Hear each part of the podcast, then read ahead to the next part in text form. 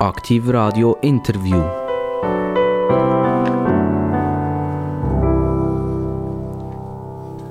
Aktiv Radio, das Radio mit den interessantesten Gästen. Wir stellen das fest, wir sind jetzt dann gleich bei etwa 250 einstündigen Interviews im Jahr 2022. Und das soll uns mal jemand nachmachen. Hören tut man uns in den Kanton Aargau, im Kanton Solothurn und im Kanton Bern. Und wer weiß, vielleicht hört man uns bald irgendwann sogar in Zürich. Und das wäre noch wichtig an und für sich für unsere Gästin heute, oder? Mit Sternchen drin und Schrägzeichen etc. Also darf ich auch Gast sagen. Also, unser Gast kommt heute aus Zürich und das ist eine Holzbauerin. Ja, sie, sie lacht jetzt, oder? Sie ist eine Holzbauerin. Sie heißt nämlich Buchholzer. Sie ist Sonja Buchholzer. Und wenn der Name noch nichts sagt, der weiß in einer Stunde, wer das Sonja Buchholzer wirklich ist. Ich heiße ganz, ganz herzlich willkommen heißen, Sonja Buchholzer. Ich freue mich, dass ich da bin. Super, Frau Buchholzer. Äh, Sie sind seit etwa 30 Jahren in der Öffentlichkeit draussen. Sie haben Bücher geschrieben. Sie kennen die wichtigsten Leute. Man kann von ihnen sagen, sie sind so äh, eine Prominenz, oder? Also wenn man, wenn man den Blick sieht oder wenn man die Sonntagszeitung sieht oder wenn wieder irgendjemand der Zoo Zürich irgendein Fest hat oder so etwas, dann ist die Chance relativ groß, dass irgendein Foto drin ist von der Sonja Buchholzer. Ist das nicht ein extrem anstrengendes Leben? Jetzt weiß ich gar nicht recht, ob Sie richtig informiert sind. Ähm, ich bin eigentlich sehr wählerisch im Auftreten äh, an solchen Anlässen. Weil ich finde immer, es ist wichtig zu wissen, was vertritt man, was für Wert stecken dahinter und äh, bei allem Respekt fürs Zoo-Business, äh, aber ich bin bei Gott kein Zoo-Fan, weil ich denke, dass Tiere in die Freiheit gehören. Also da sind wir ja umso stolzer, wenn Sie wählerisch sind, dass Sie heute da sind, oder? ich habe auch genau geschaut, wo ich hingehe. Jawohl, ich bin sehr, sehr gerne gekommen. Ich äh, bewundere auch Ihren Unternehmergeist und ich denke, Sie gehören, äh, Herr Sauser, dazu, zu dieser, ähm, sage jetzt einmal, Unternehmergruppe äh, äh, von Menschen in der Schweiz, die nicht aufgegeben haben und die immer weitermachen. Und genau von dem lebt ja unsere Wirtschaft auch. Ich, ich habe gesagt, Holzbauer, also Bu Buchholzer. Ich habe versucht, mir ein bisschen vorzustellen, woher kommt eigentlich der Name Buchholzer, oder? Das könnte der, der Holzer sein, der baut, oder? Ja, keine Ahnung, ich weiß es nicht. Also nie recherchiert? Nein. Und äh, wie viele Buchholzer gibt es so in Ihrer Umgebung? Ist die Familie gross? Ist sie klein? Also es gibt im Raum Luzern, äh, Horb und darüber hinaus gibt es schon äh, etliche. Also es ist ein Luzerner Geschlecht, so viel ich weiß. Und ähm, ist, glaube ich, auch ein etabliertes, äh, ein etablierter Name in der Region Luzern-Umgebung. Ja. Sie sind in Luzern aufgewachsen. Ja. Die Luzerner sagen nicht Luzern, sondern Luzern. Luzern. Woher, woher kommt das? Also man schreibt es ja mit einem U.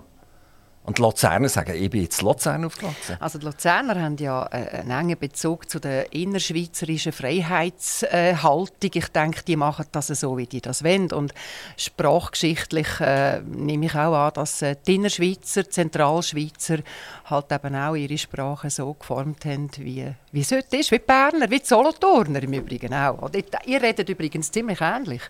Ja, uns ist noch schwierig, irgendjemand herzutun. Es sei denn, wir kommen irgendwie aus dem Tal, das ist bei Balstel hinten, mhm. Richtung Welscher Rohr, also hinten am, am, am Berg in der, in der ersten Kette. Und dort hört man es dann relativ gut wo die herkommen. Die hier vorne, wenn wir sagen, so ein bisschen mittelländlichere Dialekte sind noch recht schwierig zuzuordnen.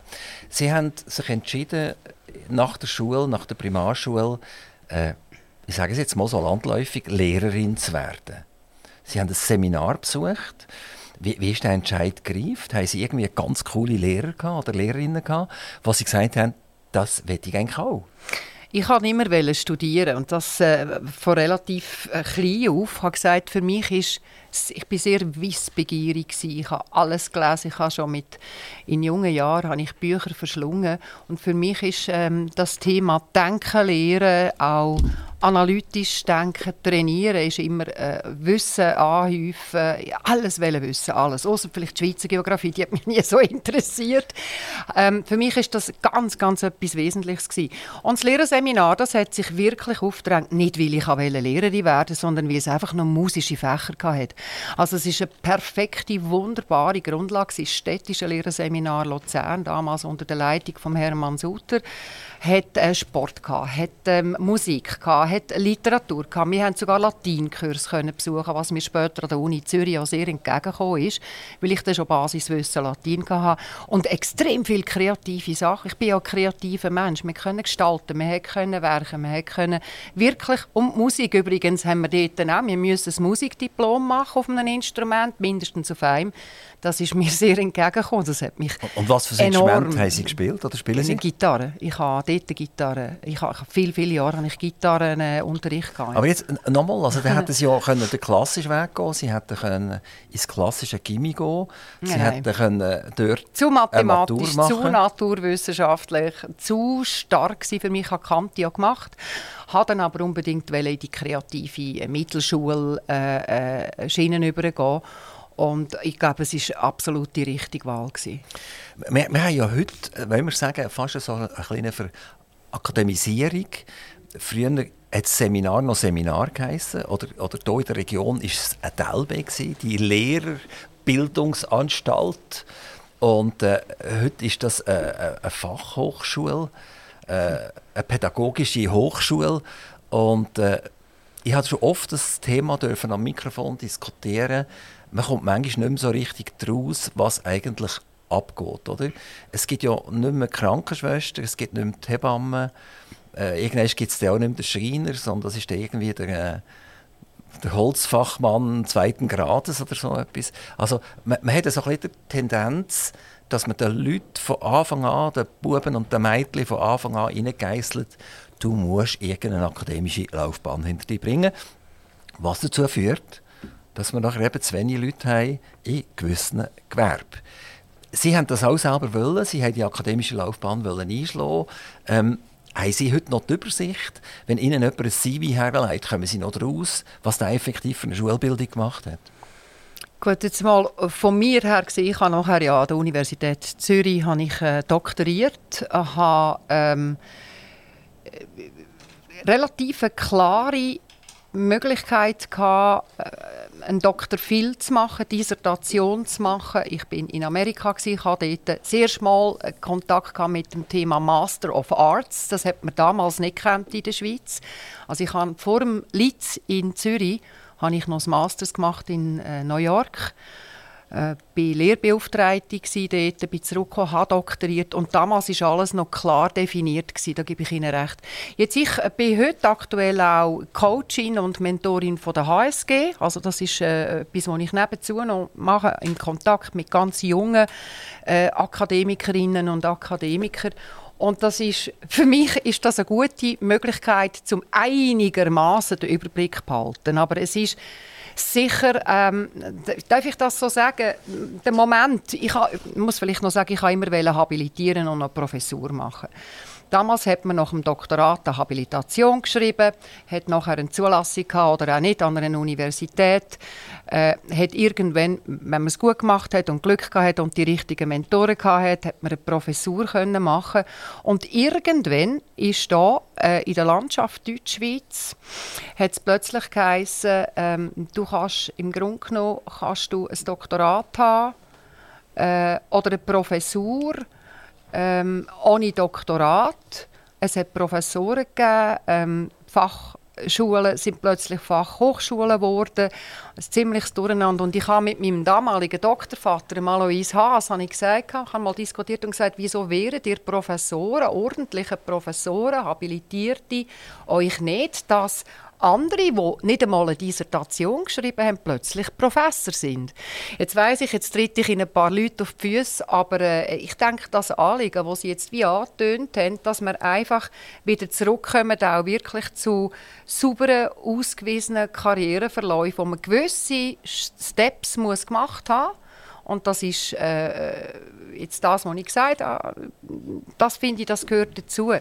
Lebensläufe sind sowieso immer mit Vorsicht zu geniessen, um endlich ihre Frage zu beantworten.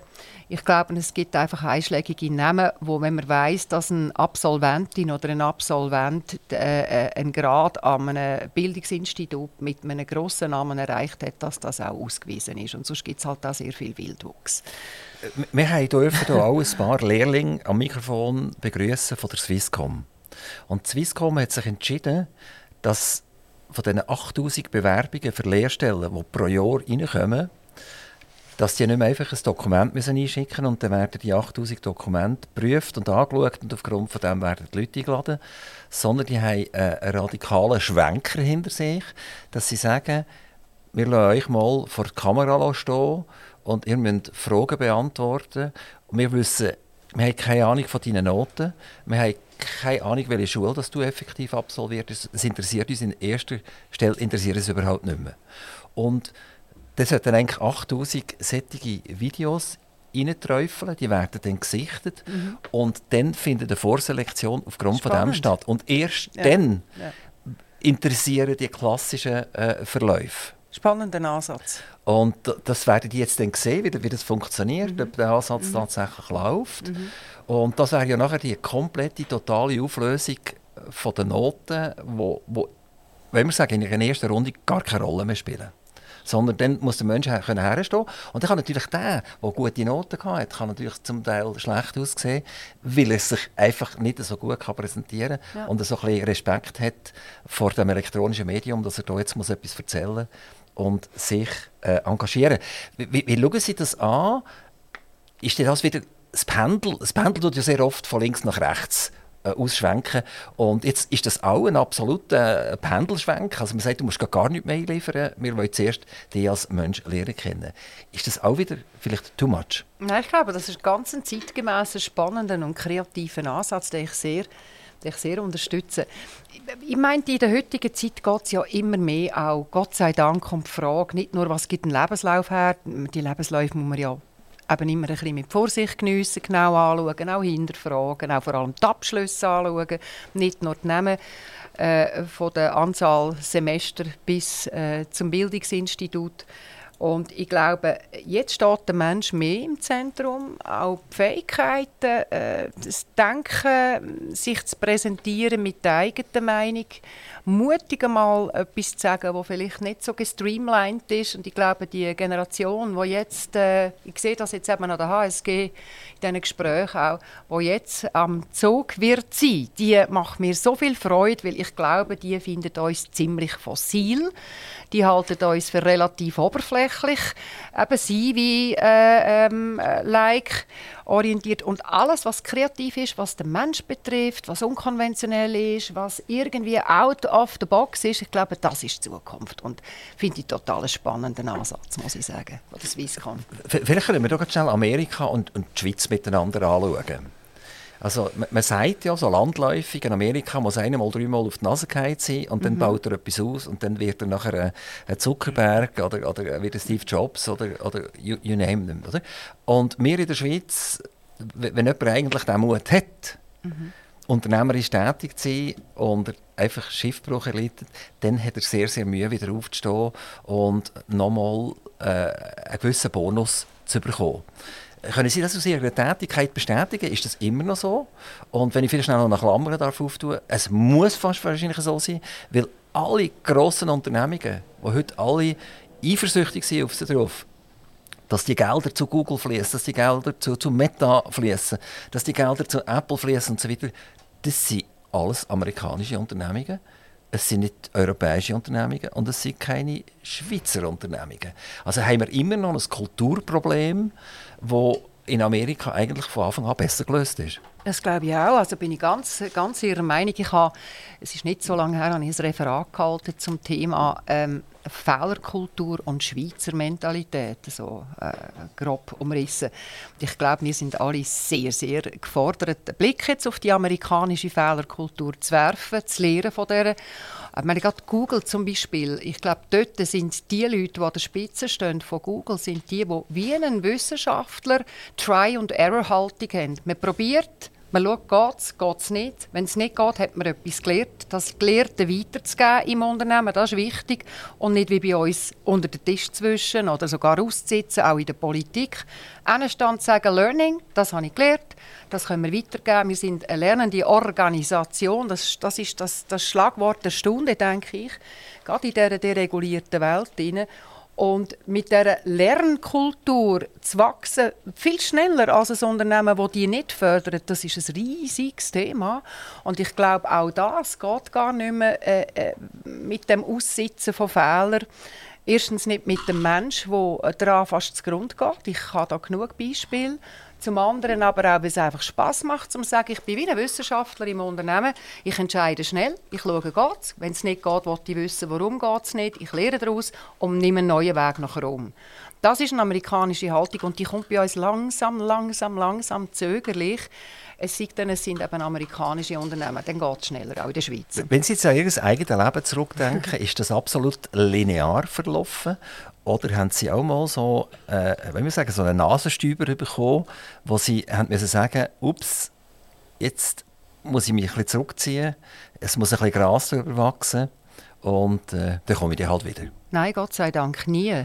Ich bin aber auch nicht jemand, der geradlinig geplant hat. Ich habe meine Ziele, gehabt, meine Visionen, gehabt, gewusst, ich will eine akademische Laufbahn machen, ich will nachher eine Bankenkarriere machen, ich will irgendwann will ich meine eigene Chefin sein, das habe ich immer, immer wollen. Ich habe seit 28 Jahren meine eigene Firma Vestalia Vision. Äh, und ich gewusst, ich will Bücher schreiben, ich will, ich will meine Meinung weitergeben und ich will mich auch mit den Leuten messen und reiben, die eine andere Meinung haben, weil mich das irgendwie immer fasziniert. Ich bin wieder, also ich suche immer auch ein bisschen Konfrontation. Ich bin nicht so das, das Blümchen auf der Wiese, das wartet, bis die Sonne scheint. Ich suche wirklich die Auseinandersetzung. Das klingt jetzt alles so ein bisschen kopflastig, Frau Buchholzer. Ja. Was ist, wenn bei Ihnen die Dusche tropft? Er rege mich auf. Und dann, und dann, kommt, dann kommt der Spengler. Ich versuche es mal. Nein, ich versuche es mal natürlich zuerst selber also, zu Wissen Sie, wie man eine Zangen und einen Schraubenzieher und so weiter bedient? Ja, ich bin eine von diesen Mädchen an der Kante, die sich geweigert hat, in Hauswirtschaftsunterricht zu gehen und habe als eine von der ersten oder sogar als erstes Mädchen dürfen in Werkunterricht mit den Buben, weil ich genau das wollte können. Und das ist geblieben? Ja, ich hoffe es. Das sehen wir jetzt, wenn es nächstes Mal die Badwanne tropft. Sie sind... Äh nachher in eine akademische Laufbahn eingestiegen. Also sie haben Semi gemacht, sie sind dann die Uni Zürich. Unter anderem haben sie Philosophie studiert. Und Philosophie ist ja extrem kopflastig. Mhm. Da geht ja alles im Kopf ab. Oder? Das mhm. hat ja mit, mit Hand und Fuß eigentlich gar nichts mehr, sondern das ist eine, eine Interaktion, eine gedankliche Bildung von einer Welt. Wie, wie hat sie ausgesehen? Wie könnte sie aussehen? Das geht bis zu Gott. Und äh, wieso sind wir kreiert worden? Äh, Jetzt kommen wir bei Meta, also ehemals Facebook, gehen wir in ein Metaverse rein. Das heißt, man will die Leute in eine virtuelle Welt hinein tun. Man will eine Brille anlegen. Jetzt kommen wir hier eigentlich sehr nah zusammen. Kommt hier äh, eine Art göttlicher Funke in, in Spiritualität, in, in, in einen Computer hinein, in eine Visualisierung hinein, wo der Philosoph selber vorher sich hat müssen ausdenken und das ist nur bei ihm im Kopf abgelaufen. Oder trennen Sie das komplett, hat das überhaupt nichts miteinander zu tun. Hm, also könnten wir jetzt zehn Stunden miteinander darüber reden, das können wir nicht. Wir haben leider ich keine zehn Stunden. Ich versuche, die äh, äh, sehr, sehr schwierige und komplexe Frage irgendwie zu beantworten. Der Philosoph, und ich muss jetzt auch sagen, also Philosophie ist nicht einfach Philosophie. Ich habe mich spezialisiert auf die Philosophie vom Mittelalter, vor allem das Hochmittelalter, 12. 13. Jahrhundert, habe dort über die christliche Mystik auch doktoriert äh, eben beim Professor Alois Haas, der ja der äh, Experte war und immer noch ist, lebt noch, äh, für das Thema. Und dort ist es tatsächlich darum gegangen, die Frage zu stellen, was ist der Mensch mit seinem Seelenanteil, mit dem Seelenfünkelin, hat das damals im Mittelalter, und was hat er für eine Aufgabe auf dem Planet? Und die Aufgabe, und das kann ich jetzt da nicht alles, man kann Bücher darüber, ich habe ein Buch darüber geschrieben, «Solange du liebst», da kann man es nachlesen, wenn es jemand äh, vertieft interessiert.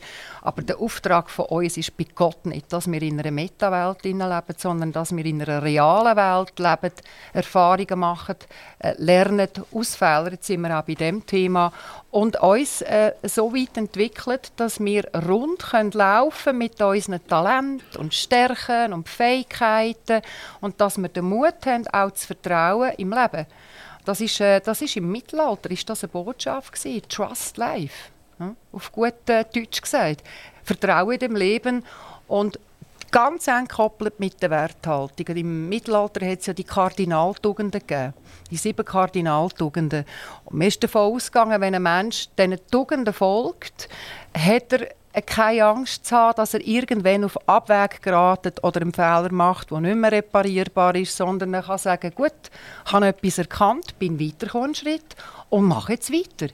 Und das sind natürlich rein denkerische, philosophische, auch teilweise, das Mittelalter gibt es nicht ohne Religion, das ist klar. Das, das auch sind, religiöse wenn, wenn ich richtig verstehe, sind das auch erzieherische Produkte.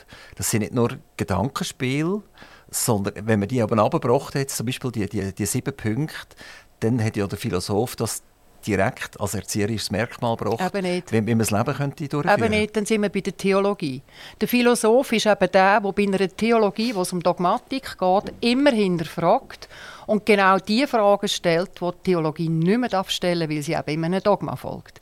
Das ist der Philosoph, der hat das freie, radikale Denken hätte sich eigentlich dürfen mit dem Eintrag in der Fakultät ähm, äh, schenken das heißt aber jetzt gleich noch für Ihre Frage, äh, ich finde die sehr, sehr spannend, ähm, Herr Sauser. Ähm, das, was jetzt passiert mit der Meta-Welt, das ist komplett konträr zu dem Thema, wo ich jetzt vorher angesprochen habe, wo mit dem reinen Denken zu tun hat, wo immer der Mensch auf den Mensch zurückgeworfen wird, auf sich selber. Und äh, wenn man den Meister Eckhart gehört, der hat gesagt, nimm, dich selb, nimm dich selbst wahr, nimm dich selber wahr, dann wäre das ein radikal anderer Kontrapunkt zu der Welt, wo jetzt so künstlich ist und wo so brandgefährlich ist, wo sich die Menschen verlieren drinnen. Ich halte das für eine sehr gefährliche Entwicklung. Sie sind nicht nur Philosophin, sondern Sie haben dann auch noch mal Geld verdienen. Als Philosophin ist wahrscheinlich das nicht so gut möglich, ähm, weil äh, die Bevölkerung vermutlich nicht so aufnahmefähig ist für eine komplizierte und vielschichtige Denkweise, weil sie einfach schlicht, nicht weil sie es nicht können, sondern weil sie einfach mit dem Alltag beschäftigt sind. Oder? Und das gilt ja für sie ganz genau gleich. Sie sind dann Coach geworden. So, und jetzt interessiert mich etwas ganz massiv. Ich sage, ich bin zum Beispiel in der Informatik tätig und ich habe 30 Jahre Erfahrung in der Informatik. Und ich sage, heute kann ich jemandem etwas beibringen, weil ich selber Informatik gemacht habe. Und jetzt gibt es die, die Horden von Berater und Coaches, die eigentlich selber nie wirklich, ich sage jetzt mal, eine hundertköpfige Firma geführt haben mit allem drum und dran, also mit, mit den Löhnzahlen am 24. Mhm. Äh, mit Material, das nicht geliefert wird und so weiter und so fort. Und sie nennen sich trotzdem Coach. Und das noch interessanter ist, dass die Firmen die Coach auch noch engagieren, indem sie ihr Ich, ihr Selbstvertrauen nicht genug groß ist, dass sie sagen, eigentlich habe ich ja die Erfahrung. Warum soll ich jetzt McKinsey oder irgendjemanden holen, der junge Trübel nachher bei mir umeinander stürcheln, meine Buchhaltung anschauen, mit meinen Leuten das reden. Das nach eigenen Erfahrungen. nein, nein, nein. nein. Und, und, und da, da, da ist ein riesiges Paradoxum. Also, Frage Nummer eins. Sie sind Coach geworden. Was ist die Berechtigung, dass Sonja Buchholzer irgendjemand coacht? Also ich nehme schon an, dass Sie vor der Sendung mal kurz auf meinen Lebenslauf geschaut haben, Herr Sauser, oder schon? Ja, nein, fragen Sie ja, ja jetzt. Dann gebe ich Ihnen gerne noch eine Antwort dazu. Ich habe, ähm, bin eine der ersten Frauen in der Direktionsetage von einer Schweizer Bank und das ist damals ist das äh, ähm, damals ist das wirklich noch eine gewisse innovative Größe. Ich bin in Wolfsberg, habe mich trainieren, habe die grösste Ausbildungsabteilung äh, von der damaligen SBG, UBS, heute geleitet, international, Bankloi. Also ich bin, äh, bin sehr, sehr schnell bin ich äh, in der Wirtschaftswelt, ich Fuß gefasst und dann im Anschluss daran bin ich äh, CEO von einer KMU-Firma. Ich habe im M&A-Geschäft geschafft. Ich bin Verwaltungsrätin gewesen. Ich habe zwei oder sogar dreimal eine Sanierung geleitet. Äh, also es ist, sie haben einen grossen Sprung gemacht äh, vom Studium jetzt zu, zu, zu 1900, was ist es gewesen, 94, als ich meine Firma gegründet habe. Ich habe wirklich zuerst, und das finde ich auch, das ist ein, ein, ein absoluter Anspruch, den ich habe an eine Beraterin, an einen Berater, ähm, dass man zuerst einmal den Stallgeruch hat, dass man mal weiß, von was man redet, dass man weiß, was ist eine Sanierung, wie ist das, wenn man Ende Monat in einer M&A-Firma muss äh, Rechenschaft ablegen, in einer Tochterfirma muss zwischenfinanzieren, eine Reorganisation nicht funktioniert, man muss re reorganisieren, Kommunikation zu den Stakeholders etc. etc. Verwaltungsratsfunktion gehört, finde ich, auch drin auch zu wissen, was ist eine operative, was ist eine strategische, was ist eine Corporate Governance Aufgabe. Das sind Ansprüche, die ich mit ihnen teile. Ohne das, glaube ich, kann ein Berater nicht wirklich beraten. Und das habe ich ja viele Jahre gemacht. Und im 1994 habe ich dann irgendwann einmal, ich, mir ist sehr gut gegangen, muss ich sagen. Ich war glücklich dort, ich habe, habe einen guten äh, Status gehabt, aber ich hatte auch eine unglückliche Seite gehabt, weil ich immer wollte, selbstständig werden. Und ich habe mir dort dann an einem Freitag gesagt, ähm, wenn ich jetzt nicht Ende Monat abspringe und meine eigene Firma gründe, werde ich da wahrscheinlich nie mehr den Mut haben. Ich habe es gemacht und habe es keine Sekunde in meinem Leben bereut. 28 Jahre habe ich meine Firma jetzt. Wo, wo Sie die Firma gegründet haben, mhm. ist da schon genügend Futter umeinander gewesen? Also haben Sie in dem Sinne können zum Beispiel die UBS nutzen und haben gesagt, ich gehe jetzt weg, aber ich kenne ja meine Stärken, also nutzt mehr als selbstständige Unternehmerin. Haben Sie sehr viele Leute lernen kennen in diesem Umfeld? Also ist die Gefahr, dass das könnte schieflaufen könnte, relativ klein. Gewesen. Die Gefahr ist darum klein gewesen, weil ich äh, wirklich tatsächlich mein Netzwerk hatte, weil ich auch Leute hatte, die mich kennt haben, die mich geschätzt haben, die auch nicht wollen, dass ich künde. Da, äh, schon gar nicht, dass ich mich selbstständig mache. Und ich konnte dort auf Mandatsebene gar weiterarbeiten. Das ist natürlich ein grosses Glück gewesen. Plus nachher natürlich auch mit den Büchern, die ich geschrieben habe. Dort ist das äh, Buch, äh, bei der UBS habe ich das Buch Aufbruch geschrieben über 30 Frauen, die Karriere gemacht haben in Wirtschaft, Wissenschaft, Politik. Äh, hat eine gewisse Aufmerksamkeit gegeben. Daraufhin ist das Buch Frauenzeit vier Auflagen in einem Jahr, übersetzt in China und in Norwegen. Äh, das hat mir natürlich Attention gegeben. Ich, äh, man gewusst, Frau Buchholzer setzt sich auch für die Frauen sehr stark in der Schweiz, weil ich ja, als ich in Amerika gelebt habe, auf die Welt gekommen bin, als ich zurückgekommen bin, ich dachte, mein Gott, sind wir so rückständig, oder? Was, was, was muss man da machen in diesem Land, damit die vielen, vielen tollen Frauen, die so ambitioniert sind, so super ausgebildet, auch in der Wirtschaft können Fuß fassen Und ich glaube, darum sage ich, mein Lebenslauf ist linear und auch nicht. Bei mir ist es immer ein Passion, gewesen, äh, ein Moment, wo ich dachte, da muss man etwas machen. Und da ist nicht das Geld verdienen im Vordergrund gestanden. Da ist wirklich wie ein, ein Appell, habe ich wählen. Und mit diesen Büchern äh, habe ich natürlich auch die Zielgruppe Frauen perfekt können abholen und ich bin sehr glücklich. Also ich würde sagen, also 70, 80 Prozent der heutigen Frauen in den, in den äh, Top-Etagen in der Schweiz, ich arbeite ja auch global, äh, die kenne ich, äh, die kenne ich zum Teil sehr gut und ich habe jetzt ein Alter und eine Erfahrung, wo ich auch jetzt immer wieder geholt werde, weil halt einfach eine Karriere in einem äh, Corporate-Umfeld, in einem, in einem Konzernumfeld, in einem globalen Umfeld immer wieder neue Herausforderungen stellt. Das heißt, das glaube ich, das sind halt auch Voraussetzungen, um können äh, bestehen, dass man sich eine Nische aussucht, dass man sich eine Passion aussucht, dass man auch ähm, irgendwo kompromisslos dann den Weg geht, wo man spürt, das ist meine Aufgabe. Und für mich ist Wirtschaft immer im Dienste der Menschen. Immer im Dienste der Menschen und nicht umgekehrt. Ich glaube, das hat mir auch sehr, sehr viel Akzeptanz und Wertschätzung gebracht bis zum heutigen Tag. Wir Männer können ja zum Teil hm. das Wort Frauen schon fast nicht mehr hören. Nicht, nicht weil wir sie nicht lieben, die Frauen, und weil wir sie schätzen und weil wir sie auch gerne in der Teppichetage haben, sondern weil wir einfach eine Überflutung, äh, eine Übertreibung äh, vor unseren Augen haben. Wieso heisst Ihr Buch zum Beispiel Woman Power und nicht Manpower? Karriere machen, Frau sein. Wieso heißt es nicht Karriere machen, Mann sein? Wieso heißt das Buch, ein anderes Buch Frauenzeit? Wieso heißt es nicht Männerzeit? Ähm, wir fühlen uns langsam aber sicher auf den Schlips treten und wir sind drauf und dran, eine Gegenreaktion aufzubauen. Also Aktion gleich Reaktion. Und äh, wir können vielleicht noch über die anderen Trends reden, die im Moment sind. wo wir irgendwelche Minderheiten, die sich permanent in den Vordergrund spielen und versuchen, die Gesetztätigkeit zu beeinflussen, so dass eigentlich das Grosse, und da sind wir vielleicht wieder bei Philosophie zurück, gar nicht mehr erkannt wird, also dass man vor lauter Bäumen den Wald gar nicht mehr sieht. Also, ich komme zu meiner Frage zurück. Was haben Sie gegen Männer? Also, also ich finde Ihren Anspruch sehr passend. Das Buch äh, Frauenzeit, das Buch Woman Power, das ist ja ein Buch, das ich nicht gestern und auch nicht vorgestern geschrieben habe. Das ist jetzt einige Jahre zurück. Und ich sehe jetzt einfach, in der Schweiz bewegt sich eben doch sehr viel. Wenn ich jetzt ihr Gesicht anschaue, und den Schlips haben sie ja auch nicht an, da steht drauf Freedom. Ich sehe da gewisse Männerbewegungen dahinter. Es tut sich etwas.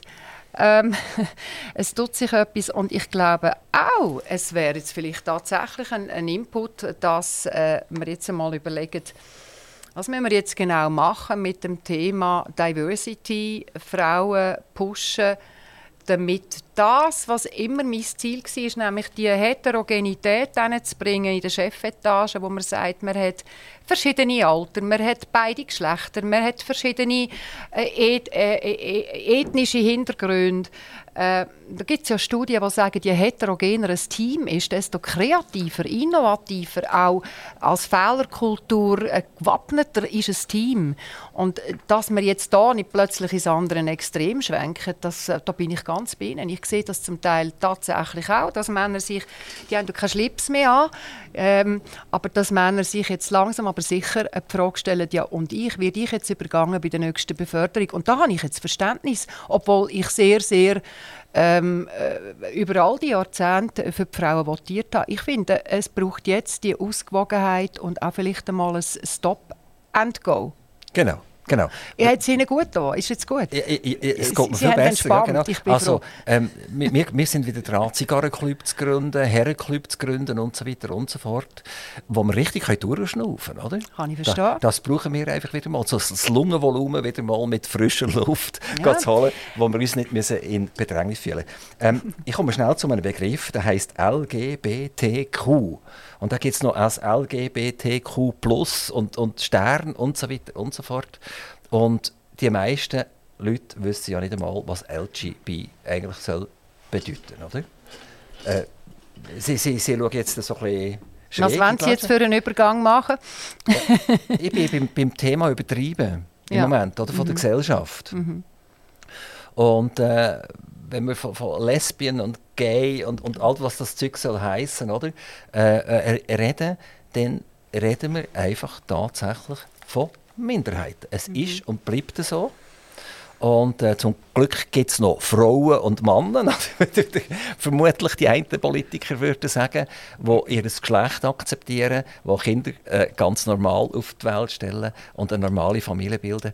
Äh, und sich nicht beirren von der absoluten wahnsinnigen Drucksituation, wo die äh, Organisationen versuchen abzubilden. Wir, wir, wir sehen es an den, den Fußballweltmeisterschaften in Katar. Bei Katar kann man vielleicht noch schnell zwei, drei Worte verlieren. Da ist das Größte und das Wichtigste ist, dass irgendwelche farbige Binden dürfen an den Arm getragen werden. Und dann hängt es mir eigentlich ein bisschen aus und sagen, haben ihr eigentlich keine anderen Probleme. Also, ich komme zur Frage zurück. Frage Nummer eins. Ist das für Sie auch so? Dass Minderheiten, die ich aber nicht sage, die sollen blockt werden, in keiner Art und Weise. Völlige Akzeptanz. Kein Problem mit der Homosexualität, kein Problem mit irgendwelchen Leuten, die sich nicht können richtig zuordnen können. Die sollen das machen, das ist gut. Aber ich lasse nicht meinen Alltag von dem definieren. Also meine Frage ist, sehen Sie das auch so? Ich sehe es ähnlich. Ähm, manchmal braucht eine Minderheit halt auch ein, ein bisschen extremere Präsenz, muss auch ein bisschen lauter werden, damit sie die Akzeptanz, die sie ja gerne wollen, wie ich erreichen, kann erreichen. Von daher glaube ich, ist es einfach im Moment ist es eine, eine Lautstärke, eine, eine, eine, intensive Präsenz von diesen Minderheiten, wo mit bin ich sehr zuversichtlich, sehr dialektisch wird sich einpendeln in eine Mitte, wo dann hoffentlich eben auch die Akzeptanz da ist, die längstens fällig ist. Und äh, ich glaube, da darf man sich jetzt auch nicht allzu stark ähm, nerven, sondern wie Sie das jetzt gerade gemacht haben, sondern man muss sagen, es ist ein dialektischer Weg. Und ich bin Dialektikerin in vielen Bereichen, ich denke, das ist wichtig. Das war bei der Frauenthematik das Thema. Gewesen. Es ist jetzt im Moment das Thema und das wird sich auch mit dem Gegenpol Mann. ich bin jetzt auch noch bei weiblich-männlich, ich bin auch noch auf dieser Linie, wie Sie. Ähm, wird sich das einpendeln in eine Mitte, wo von dort aus nachher wieder die Bewegung nach, äh, nach links und rechts kann gehen und ich glaube, Dialektik ist ein guter, ein guter Wegleiter für die menschliche Entwicklung, Gesellschaftsentwicklung und Sozialentwicklung. Äh, wir, wir, haben vorher über Coaches geredet und Berechtigung, Coach zu sein. Sie haben erklärt, warum dass Sie eigentlich eine Berechtigung haben, Coach zu sein und die Leute auch tatsächlich zu beraten, weil sie das selber erlebt haben. Sie sind mal in einem Sonntag bei Tele Zürich, bei Markus Gilli, legendär. Und dort ist es darum gegangen, um die Zuckersex-Affäre. Äh, zwischen Mann und Frau. Oder? Frau hat behauptet, Mann hat Gegenteil behauptet. W wieso haben Sie dazu gesagt? Ich meine, schlichtweg, Sie sind vermutlich weder eine Sexexpertin, oder?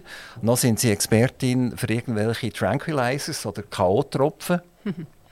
noch wissen Sie äh, vermutlich, wie, wie eine Spitaluntersuchung abläuft, um zu beweisen, dass man die K.O.-Tropfen bekommt. Und trotzdem sind Sie in den Sonntag hineingegangen, wo das relativ hoch gespielt ist worden. Vielleicht für die, äh, die Leute zu erinnern, äh, es hat der SVP-Kantonsrat Markus Hürlimann hat es sein halbes Leben gekostet, Amt gekostet etc. Also eine, eine, eine Tragödie, unglaublich. Und äh, die, Jolanda Spiess-Häglin hat ja nachher noch weitergemacht und weitergemacht und weitergemacht und einfach nicht hören Also durch das ist es einem vielleicht noch ein bisschen präsent, sonst wäre das ja schon relativ weit zurück. Also ich komme zur Frage, tun wir uns nicht heute zu stark Expertin oder Experten nennen mhm. und sollten gescheiter eigentlich die Klappe halten. Bravo. Ich glaube, seit Corona, wenn wir gar nicht mehr wissen, was ein Experten oder eine Expertin ist. Wir haben genug, äh, genug Leute, die Schaden angerichtet haben als Experten, mit Fehlprognosen, Fehlaussagen etc. etc. Also ich bin inzwischen selber allergisch auf die Bezeichnung. Jetzt muss man vielleicht sagen, ich habe 20 Jahre, Sie haben mir ja eine Frage gestellt, ich die, die gerne beantworten. Ich habe 20 Jahre Sonntag äh, äh, beim Markus Gilli, ah, glaube am Anfang noch beim Roger Schawinski sogar, ich bin ein Urgestein dort, habe ich zugesagt, dann sind drei Themen gekommen, manchmal mehr. Und das war sicher eines von diesen Themen. Und das haben nicht wir als Gäste bestimmt, über was wir reden, sondern wir sind eingeladen worden, haben Themen bekommen am Freitag und haben am Sonntag darüber unsere persönliche Meinung abgegeben. Nicht als Experte. Expertin bin ich sicher in meinem Bereich, als Wirtschafts- und Politberaterin mit Sicherheit, aber sicher nicht äh, für das Thema in einem Sonntag. Es ist auch extrem weit zurück. Ähm, was ich aber gerne möchte sagen noch zum Thema selber. Ähm, ich glaube, es geht einfach darum, dass man auch da in diesen beiden Menschen, die miteinander in so einem Streit gelegen sind, ähm, gerecht wird, indem man wenn man nicht Anwalt ist, wenn man nicht Untersuchungsanwalt ist, wenn man nicht weiß, was gelaufen ist, einfach im Grunde genommen Klappe haltet und sagt, äh, das überlassen wir jetzt wirklich äh, im Rechtsdienst äh, oder in, in, in, in den Juristen und es wird sich dann zeigen, was war. Und beide haben gelitten. Ich bin sicher, auch die Frau hat gelitten. Selbstverständlich. Also sie hat es einfach weitergezogen und weitergezogen und weitergezogen. Ich will über die gar nicht reden, weil ich äh, habe nicht Lust, nachher ein, ein, ein SMS oder irgendetwas überzukommen aus einer Geschichte, die mich schlicht nicht interessiert. Die ist ähm, so weit zurück. Es tut mir leid für alle Beteiligten. Punkt. Wenn, wenn, Sie, wenn Sie im Blick lesen, der frechste Buchhalter der Schweiz oder der, der, der frechste Immobilienhai der Schweiz oder irgend so etwas. Und dann wird es abgedruckt und am nächsten Tag wird es wieder abgedruckt und es wird vertieft mhm. und es wird wochenlang. Und zuletzt kommt es tatsächlich zu einem Prozess, der, der frechste Buchhalter der Schweiz gewinnt den Prozess. Er wird nicht verurteilt, oder? Es ist überhaupt nichts dahinter gewesen. Und es ist einfach absolut Ruhe, tote Hose. Dann ist das für mich absolut verwerflich. Oder? Und das findet Tag für Tag statt. Wenn Sie jetzt in ein Coaching rein müssen, weil genau so etwas passiert mhm. ist, das kann ja passieren. Also, ja, es passiert Sie, viel. Sie, ja. Sie gehen äh, zur Industrie oder mhm. Zu einer Bank oder was auch immer. Äh, vermutlich hat äh, Credit Suisse aktuell relativ viel Coachingbedarf. Ähm, Wie sieht das aus, wenn so eine Anfrage daherkommt und der leitet Ihnen, äh, ich sage jetzt halt 20 Minuten und Watson und den Blick her von den letzten drei Wochen und sagt, lass mal, die wollen wir jetzt fix und fertig machen. Wie läuft das ab? Sehr dramatisch. Das ist tatsächlich äh, Herr Sauser, eine Situation, die ich nicht selten habe. Das ist jetzt gerade diese Woche passiert. Das ist sehr dramatisch, vor allem wenn es dann, ähm, sage jetzt einmal, in einer Intensität kommt, die so einseitig ist vom Medienschaffenden oder auch nicht informiert oder mit der Absicht, einfach einmal reinzubremsen äh, dann ist das etwas, was so schmerzhaft ist äh, für den Betroffenen, dass ich muss sagen, es, ist eine, es, es, es grenzt wirklich an Rufmord. Manchmal ist es wirklich gezielter Rufmord. Und da müssen sie juristisch dahinter gehen in so einer Situation. Jetzt möchte ich aber noch etwas anderes sagen. Die Massenmedien, jetzt haben Sie vom Blick geredet, ich will jetzt gar keinen Namen nennen, es gibt da noch ein paar andere. Der ganze mediale Mainstream hat die letzten zwei Jahre sehr klar gezeigt, wie man Meinung und Stimmung macht in dem Land, wo bis zur Gesellschaftsspaltung gegangen ist. Und seit wir das erlebt haben, und das hoffe ich, die Schweizerinnen und Schweizer sind ja äh, sehr eine aufgeklärte und auch gebildete Gesellschaft, äh, hoffe ich, dass jeder Leser, jede Leserin einfach mit dieser Erfahrung im Hintergrund mehr hinterfragt, gibt es vielleicht da noch eine andere Meinung dazu? Müssen wir allenfalls Facetten aufzeigen in den Medien, wo äh, der Betroffene eben nicht äh, äh, äh, oder mehr, mehr, mehr beleuchtet, deutlicher beleuchtet und ich glaube, dass äh, die letzten zwei Jahre ganz viel Aufklärung gemacht haben für die Leserschaft. Wir, wir haben ja hier in der Schweiz eigentlich drei Familien, die beherrschend sind. Das ist die Familie Collins mit dem Herrn Supino, wir haben äh, CH Media mit dem Herrn Wanner und wir haben die Familie Ringier, die sehr äh, dominant ist. Und eigentlich kann man sagen, vor allem in der deutschen Schweiz, wenn die drei Herren zusammen ein Bier trinken, dann ist der Kessel an und für sich geflickt haben Sie in so einem Fall, wo Sie jetzt geschildert haben, dass Sie das schon hatten, oder? dass wirklich jemand in, in, in so einen Durchregen reingekommen ist, auch schon mal an Michael Ringi angerufen oder, oder an Herrn Subino angerufen oder wie auch immer? Nein, ich glaube, das wäre auch nicht der richtige Weg. Ähm, es, gibt, es gibt immer ein Gespräch mit dem Journalist oder der Journalistin das erste Mal. Es, äh, ich denke, seriöse Journalisten gibt es auch. Ich meine jetzt mit Journalisten auch Journalistin. Ich mache es jetzt sprachökonomisch knapp. Ähm, es gibt seriöse und es gibt, ich glaube, die Mehrheit der Journalisten ist seriös. Und dann gibt es halt einfach mal einen Journalist, der sich profilieren auf, auf, auf Konto von jemandem anderem. Das ist, glaube ich, der Neidfaktor in der Schweiz. Das ist aber, Sie haben gesagt, die Mehrheit der Journalisten ist seriös. Sind sagen Sie nicht der Meinung? Sagen Sie jetzt das, um sich mit denen nicht anzulegen? Oder sagen Sie das, weil Sie, Sie sind wirklich überzeugt davon? ich, ich weiß nicht, ob es Mehrheit ist. Ich hoffe es. Vielleicht ist das Prinzip Hoffnung. Ich, ich sehe schon Journalisten, die mit, mit besten Absichten äh, schreiben und, und arbeiten. Es kann aber auch sein, tatsächlich, dass, das einfach auch, äh, dass sie in einer Dogmatik folgen, die von oben gegeben worden ist, wo man äh, ganz bestimmte Quoten äh, äh, und Auflagen muss erreichen um können zu bestehen. Das müssten Sie die Journalisten fragen. Ich bin grundsätzlich ein Mensch, der versucht, äh, auch einen gewissen Zweckoptimismus zu behalten. Vielleicht ist es die Hälfte. Ich weiß es einfach schlicht nicht. Ich hoffe, es ist mehr als die Hälfte. Und mit denen einmal ein Gespräch zu führen und dann zu schauen, gibt es irgendwo die Möglichkeit, dass so eine, so eine betroffene Person, Wirtschaft, auch in der Politik gibt es ja solche krasse Opfer von den Medien, oder? Dass die einfach auch eine gewisse Genugtuung mit einer Gegendarstellung bekommen. Das ist mal das eine. Das andere ist halt dann einfach, dass man das Ganze anwaltlich begleitet. Wenn sie jemand liest, die Gegendarstellung dann nachher, ja genau. Ja, ja. Und, genau. und die Abfrage ist, wo sie dann platziert wird. Genau, oder? ganz genau. Ähm, ja. Also man, man sieht, sie haben sehr viel mit, mit Haien auf der Teppichetage und Haien äh, äh, zu tun in der, in der Presse, im Fernsehen und so weiter. Ähm, sie beschreiben auch Haie in ihren Büchern und sie gehen selber äh, unter Wasserspiegel unter. Wie, wie tief gehen sie? Wenn sie unter Wasser Man darf gehen? bis 40 Meter gehen. Was heisst, man darf?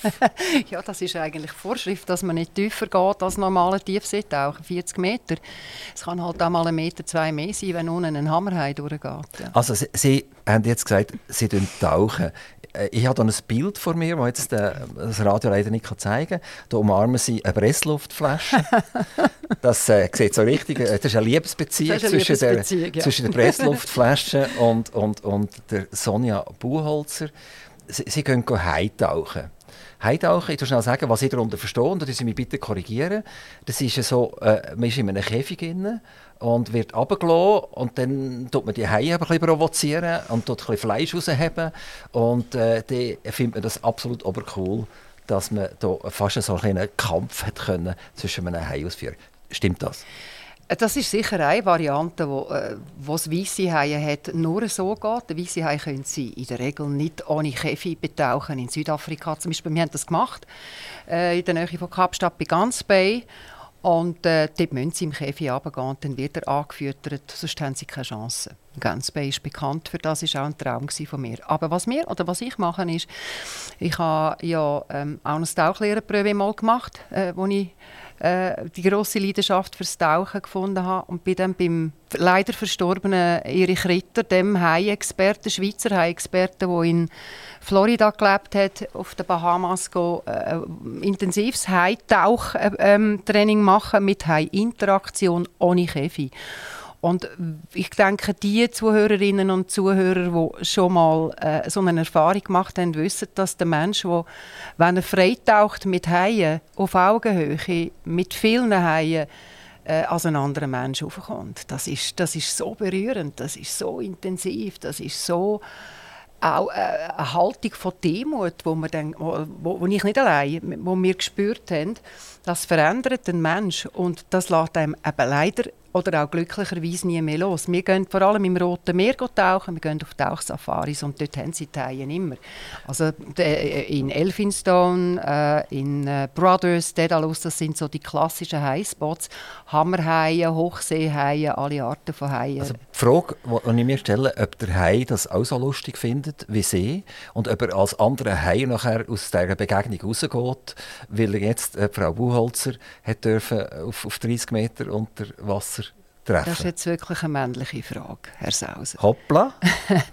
Äh, richtig, richtig männlich. Es geht gar nicht darum, dass wir uns hier erheben über den Hai. Also, der Hai ignoriert uns bestenfalls und akzeptiert uns bestenfalls. Wenn wir einen Fehler machen, kann es sein, dass er uns verstoßt aus seinem Reich und dann haben wir nämlich ein Problem als Menschen. Und da geht es jetzt auch nicht um blaue Augen, blonde Haare oder um Frau Buchholzer oder den Herrn Sauser, sondern es geht um die Erfahrung und aus dem heraus auch um das Thema, wie können wir die Haie schützen. Es ist ja nicht nur etwas fürs Ego oder äh, für die eigene Erfahrung, sondern ähm, die Haie sind 200 Millionen Haie die im Jahr wegen ihren Flossen, vor allem von asiatischen Ländern wie China, einfach abgemurkst werden, äh, lebendig, ohne Flossen versenkt werden im Meer, weil die ganze Haiflossenwirtschaft ist dermaßen profitabel wie Kokain und mehr. Um das geht. Und wenn man einmal die Erfahrung gemacht hat, dass der Hai einfach ein ganzes miserables Image hat, wie vielleicht, wenn der Blick über jemanden herfährt in, in, in, in, in äh, Wiederholung, und er im Grunde genommen ein Tier ist, das höchsten Respekt hat und auch nicht in dem Sinn gefährlicher ist als ein Mensch, äh, der Haiverhalten hat über Wasser, fängt man an überlegen, wie kann ich die wunderbaren Tiere schützen? Und Hai äh, ich glaube, das hat Erich Ritter schon gesagt. Ich hoffe, äh, ich kann das richtig wiedergeben. Wenn die Haie aussterben und sie sind vom Aussterben bedroht, stirbt das Meer. Weil das ist eine ein, ein ganze ökologische Kette, wo er ganz oben steht. Also es geht auch um Tierschutz. Also die Frage, ob jetzt männlich oder weiblich ist, muss man für das tatsächlich runtergehen zum Hai, um ihn davor zu schützen, dass die Asiaten seine Flossen essen und, und, und den ganzen Rest vermutlich wieder äh, entsorgen und, und, und nicht wirklich in die Nahrungskette reinkommt. Muss man für das runtergehen und, wollen wir sagen, ein gewisses ein privilegierter Sport betreiben? Also Sie haben jetzt mit unseren Hörerinnen und Hörern geredet. Ich vermute, dass noch kein einziger von denen jemals an einem Hai hat dürfen oder müssen begegnen. Ist das nicht so fast so ein bisschen der Nervenkitzel, den Sie halt suchen? Doch auch. Auch. Zum schauen, wie, wie kommt das echt raus, oder? Ja, ja. Und irgendwie jeder 50. Der, der, stirbt halt dabei, der hat Pech gehabt, oder? Und äh, dann sagt man, ich gehöre Gott sei Dank noch zu den anderen 49. Also ist das nicht fast so ein bisschen, naja, ich bin Tierschützerin und äh, muss schnell schauen, wie es denen wirklich geht? Nein, ich, ich bin Tierschützerin und zwar eine sehr äh, überzeugte Tierschützerin. Ich bin aber auch eine Meeresschützerin. Und das Meer ist jetzt unabhängig von Haien, ist eine Erfahrung, wo selbst wenn es keine Haie hat, jeder weiß, was ich meine, wenn man darf in das Reich eintauchen mit so viel Kreativität und Farben und höchste Inspirationsquelle und wenn es dann einen Heidewein hat, ist es einfach nur mal ein Topping von einer wunderbaren Erfahrung. Also tauchen dürfen ist ein Privileg und das, für das bin ich enorm dankbar. Jetzt gibt es noch eine ganz andere Seite von der Sonja Buchholzer. Sonja Buchholzer hat als junge Frau angefangen, Lieder schreiben, singen. Ähm, ist das heute noch ein Bedürfnis von Ihnen? Tun Sie unter der Dusche singen? Oder tun Sie im Prinzip, wenn Sie gar nicht mehr recht wissen, beim Coaching, sagen Sie dem Herr Direktor, sitz mal ab, ich tue dir mal ein Lied trällern, dann fällt uns sicher wieder etwas besser sein. Das Letzte sicher nicht, aber äh, es ist richtig, ich habe vor allem äh, in der Corona-Zeit, ich, ich, ich bin ein Mensch, der sehr kreativ ist und ich äh, habe mit der Musik habe ich, ein richtiges Liebesverhältnis. Ich finde, Musik ist auch etwas fast Philosophisches, das einem erhebt ein bisschen über die täglichen Sorgen und die täglichen Herausforderungen es trägt. Und ich glaube, das verstehen jetzt gerade ziemlich alle Ihre Hörerinnen und Hörer. Ich habe als junge Frau, habe ich, äh, bereits mit 20 oder 21 bin ich auf der Kleintheaterbühne gestanden, in Luzern, zum Beispiel im Kleintheater, im Käslager stand, überall. Bin umgetingelt mit, mit eigenen Abendprogramm, habe äh, alle Lieder selber Texte komponiert, bin Liedermacherin gewesen, die Zeitung hat sogar, die Luzerner Zeitung hat das gross promotet. Und habe dann das über all die Jahre, habe ich das dann wieder ad acta gelegt, obwohl ich ja ein Musikdiplom äh, hatte und so weiter, Gitarre und habe während der Corona-Zeit plötzlich das Bedürfnis gehabt, das wieder zu aktivieren. Daraus ist ein Lied entstanden, Mother Earth, wo auch ein Appell ist zum Meeresschutz, ein Appell ist zum Tierschutz. Jetzt Danke, dass wir ganz, spielen. ganz schnell reinhören.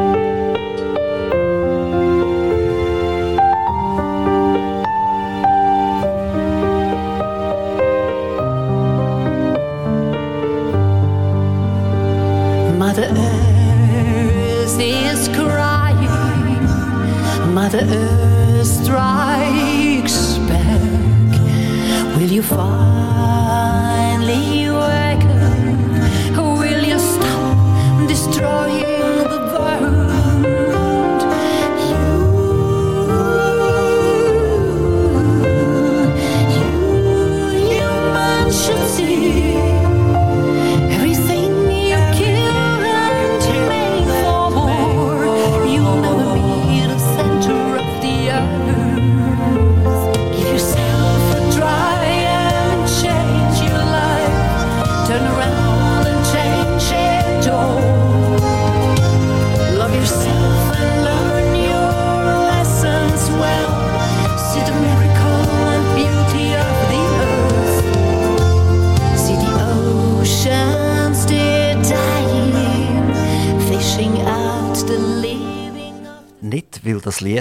nicht schön wäre. Im Gegenteil, also ich komme gerade in eine, eine, gute Stimmung, in einen guten Mood rein, sondern äh, äh, wir haben einfach zu wenig Zeit, oder? um das voll du durchzuspielen. Ein wunderschöner Song, äh, äh, äh, eine super Stimme. Danke. Wann ist das aufgenommen worden? Das ist vor einem guten Jahr, auf eineinhalb Jahre. Etwa eineinhalb Jahre ist es her, seit das aufgenommen worden ist. Ich habe es äh, textet, ich habe es komponiert, ich habe es gesungen und ich habe es mit dem DN produziert, also professionell aufgenommen im Studio. Und ähm, denke, ich mache jetzt einfach weiter. Sonja A. ist äh, der Name und ich äh, bin überzeugt, dass ich jetzt mit dem Lied möchte auch die, auch die Jungen abholen, die äh, grundsätzlich jetzt die Welt in der Hand haben.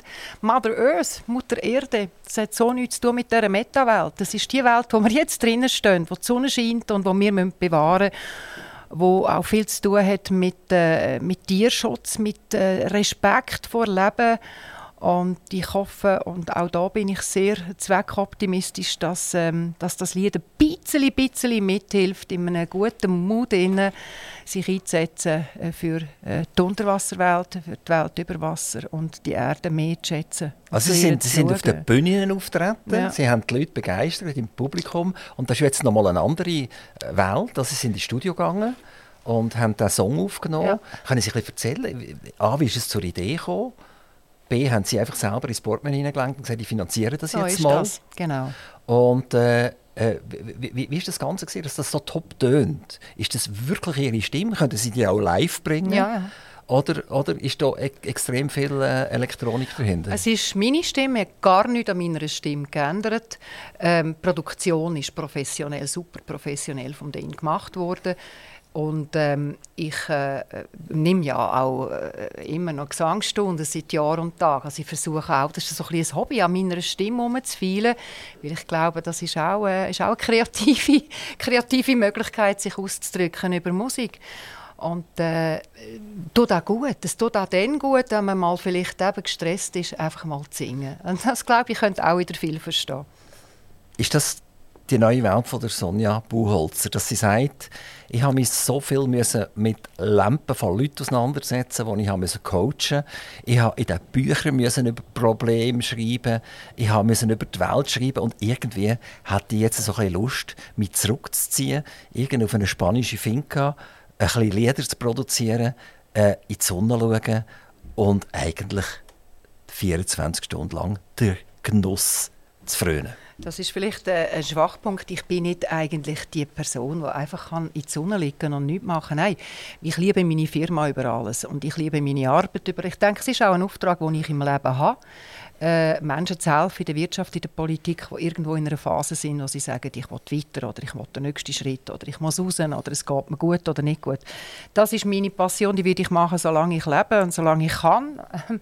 Und das andere aber, das ist die Dialektik. Äh, natürlich ist die musische Seite jetzt ein bisschen intensiver geworden. Ich mache es einfach bewusster. Ich habe es immer schon gemacht. Ich habe auch schon gemalt und so weiter. Ähm, Finca am Meer ist ein Traum, ja. Aber von der Finca kann man auch, aus kann man auch viel schaffen, äh, kreativ schaffen und auch das muss nicht ausschließlich sein. Ich glaube, wir leben jetzt in einer Zeit, wo sich jeder und jede muss überlegen, wie kann ich die verschiedenen Aspekte vom Leben gut integrieren, vielleicht phasenweise mal das mehr, das andere weniger. Musik ist und bleibt wirklich nur ein Nebengleis, ein Hobby von mir. Aber ich äh, freue mich, wenn ich das Hobby kann weiterziehen kann, vielleicht auch noch mit anderen Menschen zusammen, weil Anfragen sind da. Oder? Ist, ist die Firma Vestalia, ist das Sie in Person? Sie haben ja jetzt ein gewisses Alter und dann sagen Sie vielleicht irgendwann, es ist jetzt etwa gut. Sie sagen, Sie machen zwar einfach weiter. Gibt es eine Nachfolgeregelung? Oder sagen Sie eigentlich, eben Vestalia, das ist Sonja Buchholzer und wenn Sonja Buchholzer nicht will, dann braucht es Vestalia nicht mehr. Äh, oder ist, muss ich mir das als Firma vorstellen mit 50 Beraterinnen und Beratern, Nein. die da umeinander kumpen? Nein, es ist tatsächlich sehr personifiziert mit mir. Also Vestalia Vision wird eng assoziiert mit meinem Namen. Aber ich habe ein grosses Netzwerk. Also ich arbeite mit Expertinnen und Experten, um jetzt das blöde Wort gleich am Schluss zu bringen, zusammen, wo vielleicht für bestimmte Themen, ich lasse das jetzt gerade weg, ich arbeite mit Leuten zusammen, die grosse, grosse Expertise haben, dann stimmt es, oder? Ähm, in bestimmten Bereichen, die ich vielleicht nicht vollständig abdecke und wo wir wie komplementär miteinander können arbeiten können. Weil es ist ja auch, ich bin ja auch global tätig, also ich arbeite mit Leuten in Amerika, ich arbeite mit Leuten in, in Spanien zusammen, in, wo immer die sind. Ähm, vor allem mit den virtuellen Möglichkeiten. Und das Netzwerk ist durch das auch globaler geworden und äh, ich kann mir vorstellen, dass das auch etwas ist, wo im Fluss weitergeht und ich aber heute noch nicht weiß. Aber ich bin nicht linear. Ich muss irgendwo einen Nachfolger suchen. Ich weiß, es geht weiter. I trust life. Wir sind gespannt, bis, bis der... Und wer sich interessiert, soll sich gerne bei mir melden, aber mit einer ganz speziellen Frage, wie man sich einbringen kann. Eben, wir sind interessiert, wie es bei der äh, Sonja Buchholzer weitergeht. Sie sie heißen Sonja A. Buchholzer. Adriana, ja. Gibt es noch andere Buchholzer, Sonja Buchholzer, dass Ja. Sie der A reingeschmuggelt haben? Geht noch mehr. Gibt mindestens noch jemanden in Horb.